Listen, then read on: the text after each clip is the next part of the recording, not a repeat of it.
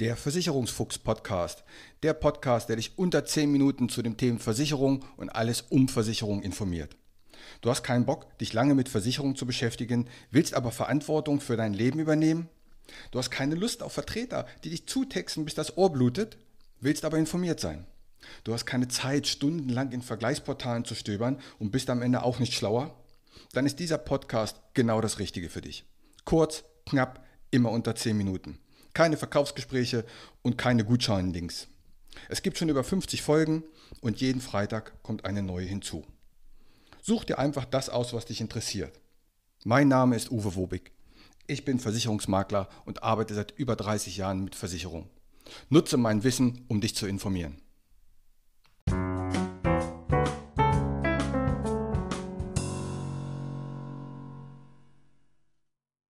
Die 57. Folge des Versicherungsfuchs-Podcastes wird einigen Versicherungen und einigen Finanzvertrieben sicherlich nicht gefallen. Es geht darum, was aus meiner Sicht nicht mehr in die heutige Zeit gehört, weil es einfach nicht kundenorientiert ist. Es geht um Umsatzwettbewerbe, es geht um Jahresvorgaben, um Planzahlen, um Jahresboni für mehr Provision, bei mehr Umsatz und sogar es geht um Umsatzranglisten. All diese Dinge werden von vielen Versicherungen und Finanzvertrieben äh, ausgeführt. Und warum das schlecht ist, das erfährst du in der heutigen Podcast-Folge. Wenn du zum Beispiel Planzahlen, gern, Versicherungen machen das sehr gerne, dann kriegst du Planzahlen und Jahresvorgaben. Und zwar explizit, wie viel Rechtsschutz muss der Berater verkaufen, wie viel Kfz muss er verkaufen, wie viel Gebäude, wie viel Lebensversicherung, wie viel Riester und so weiter. Und ähm, das Problem ist, wenn er einen Punkt nicht erfüllt, dann bekommt er entweder nächstes Jahr weniger Provision oder eben nicht mehr Provision oder er bekommt einen Jahresboni nicht. Und das ist das Fatale. Auch Sparkassen machen das sehr gerne. Dann heißt es, äh, Sparkassen und Banken, muss man dazu sagen, machen das gerne. Dann heißt es, wir brauchen diese Woche noch fünf Bausparverträge, sonst gibt es Ärger, sonst gibt es Überstunden. Ja, und dann kriegt die Omi, die am Schalter steht, einen Bausparvertrag verkauft. Und wenn dem guten Berater zum Jahresende noch fünf Rechtsschutz und sieben Kfz-Versicherungen fehlen, dann darfst du mal raten, was er den Kunden jetzt empfiehlt. Und das kann nicht sein, denn eine gute Beratung kann ja auch heißen, dass ich sage, bei Ihnen ist alles okay und wir machen hier gar nichts. Nur wenn dein, dein Geld und, und, oder die Wettbewerbe alles nur auf Umsatz, mehr Umsatz läuft, dann leidet darunter ganz klar die Beratung.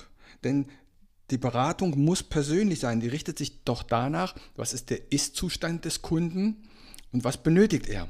Und nicht, was brauche ich noch, um meine Planzahlen zu erfüllen. Das ist doch Wahnsinn. Ich nenne das immer auch Produktverkauf.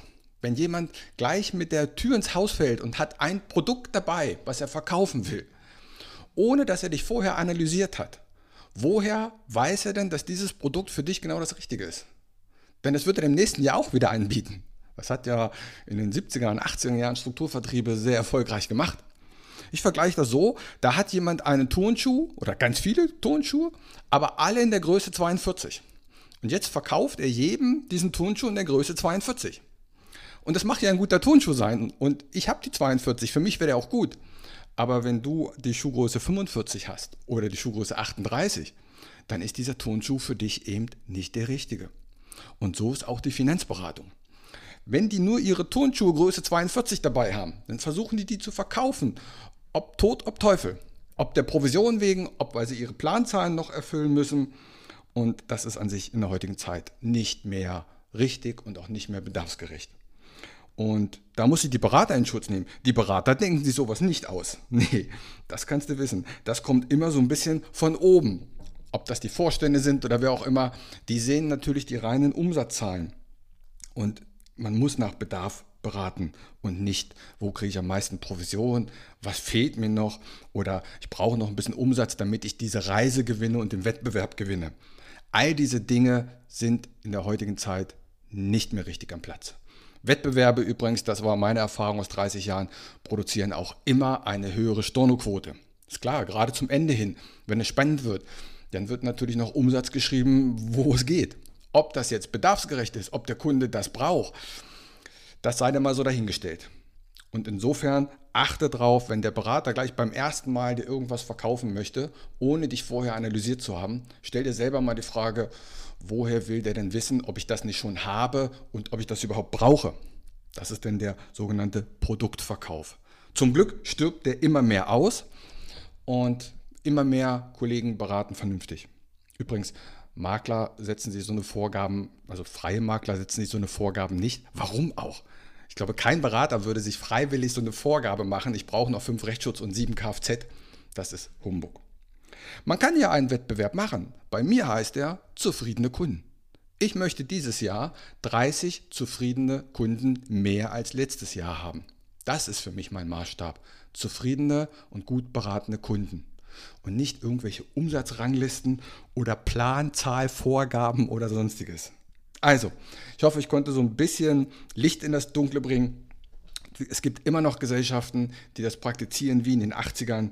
Ich kenne ein Unternehmen, ohne jetzt Namen zu nennen, da gibt es immer im Jahr einen, einen, Zeitraum, für den bekommt man für eine Unfallversicherung dann das doppelte Geld. Jetzt rate mal, was in diesem Monat am meisten gemacht wird. Genau, Unfall. Und das wird wahrscheinlich auch der Kunde bekommen, der vielleicht viel wichtiger eine Privathaftpflicht oder eine Berufsunfähigkeitsversicherung gebraucht hätte. Aber dafür gibt es ja keine Punkte und keinen Wettbewerb in diesem Monat. Und das ist mal ein Beispiel, so sollte es nicht laufen. So, in diesem Sinne wünsche ich eine gute Woche. Nächste Woche hochspannendes Thema. Freue dich auf Folge 58. In diesem Sinne, macht es gut.